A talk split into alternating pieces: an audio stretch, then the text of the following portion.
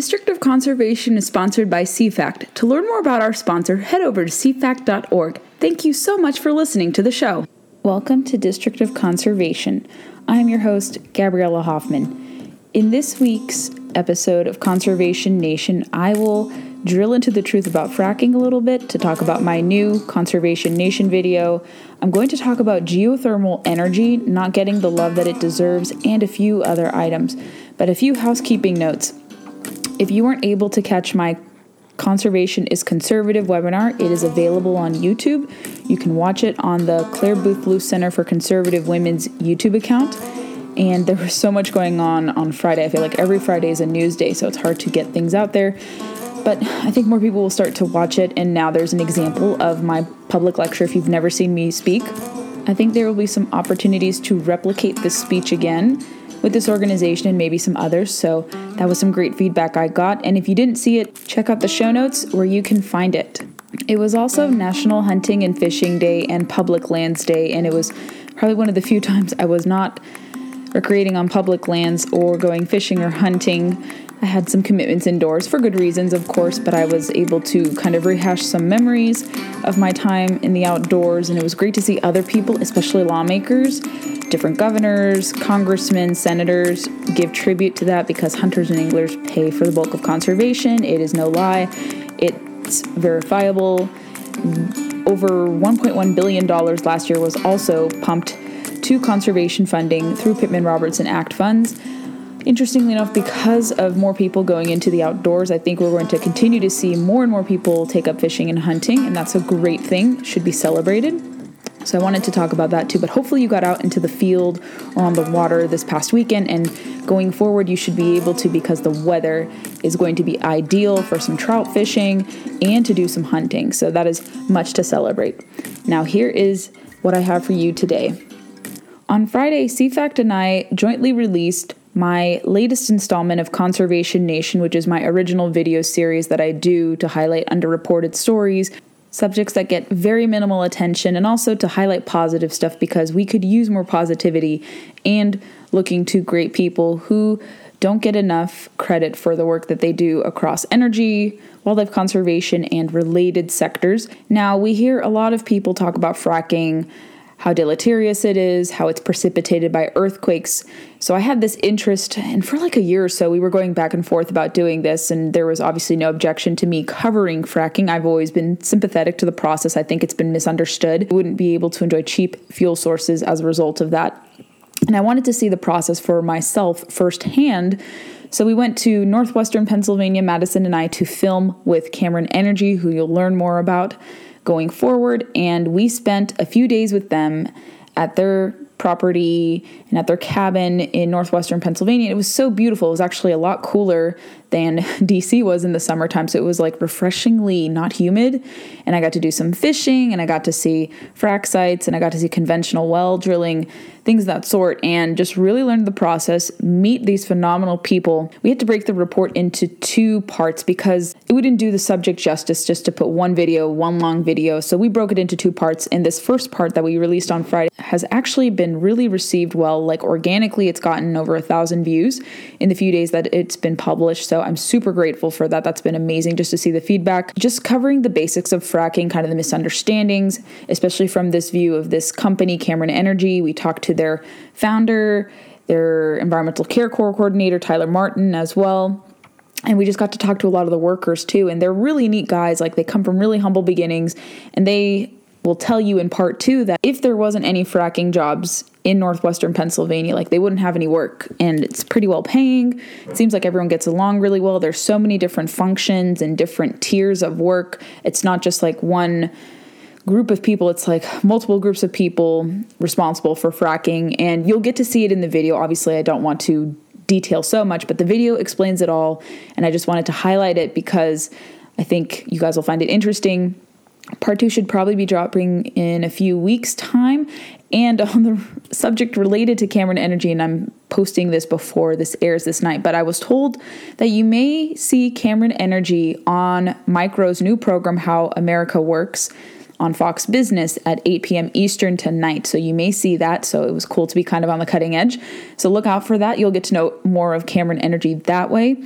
Uh, by watching Mike new program, I think you'll like what they have to say. They're really a great bunch of people to work with, and we're going to I think tomorrow's episode, I'm going to post some of their audio from people we interviewed just to kind of give you guys more of a background. So you get to learn about them a little more and get to know them behind the scenes too and see that they're not these evil people who just want to despoil the land, who just want to cause friction, who want to have any problems or or waste or be destructive with their industry. I think they're very careful, and you'll see in the video that they're very careful about their operations. They don't want to cause any environmental ruin, and they truly believe that they can balance stewardship with industry. And I think people just don't see that because they're so removed from everything, kind of like how people are removed from where their food comes from. So my goal and CFACT's goal is to kind of bridge that gap and get people to understand where sources come from, where our cheap fuels come from, and fracking is one way to do that. So check out Drilling into the Truth about fracking part one. Part two will drop in a few weeks, and tomorrow we're going to release extended audio with some of the folks from Cameron Energy, so stay tuned for that as well. Last week was Clean Energy Week. You probably saw this all across social media. A lot of people were talking about solar, wind, nuclear, and some other sources. Definitely a heavy emphasis on solar and wind. But I saw this great article from the Washington Free Beacon by a young reporter by the name of Santi Ruiz. And this is something I've been really curious about. And it's similar to fracking in many ways, but very different at the same time. But this is about geothermal. And the fact that no one wants to talk about geothermal and its potential as a truly clean energy source, and not to be confused for renewable. And I think some people use clean energy and renewable kind of interchangeably but we will see more people try to disassociate those terms from one another because some are truly clean and some purport to be renewable and they're not. But geothermal is something you guys ought to be interested in. And this comes from Santi Ruiz from the Washington Free Beacon. And he talks about legacy environmental groups are very threatened by geothermal energy being developed. He explains that geothermal technology harnesses energy from heat stored below Earth's crust. Proponents say it could meet a major share of U.S. energy needs within the decade, but green groups have quietly lobbied against geothermal solutions, saying they weaken federal environmental protection standards. And which standards are those? They don't like that this would reform the NEPA process with categorical exclusions. I will talk more about that. And this stems from a recently announced bill proposed by Idaho Representative Russ Fulcher and also Senator Jim Risch of Idaho, who introduced a bill this past Thursday that would make it easier for geothermal drilling projects to explore federal land and they, he says that an earlier version of the bill was quietly shot down by Democrats. Sources say Democratic lawmakers privately supported the bill but feared their public support would lead to pushback from green groups. He explains more geothermal systems convert subterranean heat into steam, which powers turbines. The energy produced by this process is essentially limitless, completely renewable, and emits no carbon. Sounds workable. The United States is the world leader in geothermal energy, even though the energy only accounts for half of 1% of U.S. electricity generation. And he says the problem with why this isn't developed is because because it's constrained by the absence of available land. Most accessible geothermal resources in the U.S. are on federal lands in the West, including large swaths of Utah, Nevada, and Arizona. And unlike oil and gas, for companies seeking to drill exploratory wells for geothermal energy on that land must undergo years of environmental review. I'm going to read for you what their bill uh, Representative Fulcher and Senator Risch's bill entails. So they call it the Enhancing Geothermal Production on Federal Lands Act and that it will bring geothermal to parity with oil and gas exploration on public lands. Congressman Fulcher had said of the bill. I'm excited to be introducing this bill with support from Ranking Member Westerman, along with my Idaho colleague Senator Jim Risch, leading the effort in the Senate. Federal regulation should not discourage geothermal exploration in Idaho, and this bill has been designed to alleviate the currently long and burdensome processes, opening up new opportunities to harness this clean energy in our state and across the country. Geothermal energy holds great potential in Idaho and across the West, but unfortunately, the geothermal permitting process is drowning in red tape, said Senator Risch. This bill with my friend and colleague Russ will streamline current processes so that this clean, reliable, and low cost energy source can be fully realized. The background for why this bill is being presented so it's the Enhancing Geothermal Production on Federal Lands Act will alleviate the burdensome process of NEPA review. And they say with this background, 90% of viable geothermal resources located on federally managed lands, almost all geothermal projects are subject to the NEPA review process. Currently, most geothermal exploration wells require an environmental assessment to be filed before exploration begins. This EA process for geothermal projects averages 10 months, meaning interested parties must wait nearly a year to determine if a viable geothermal resource even exists.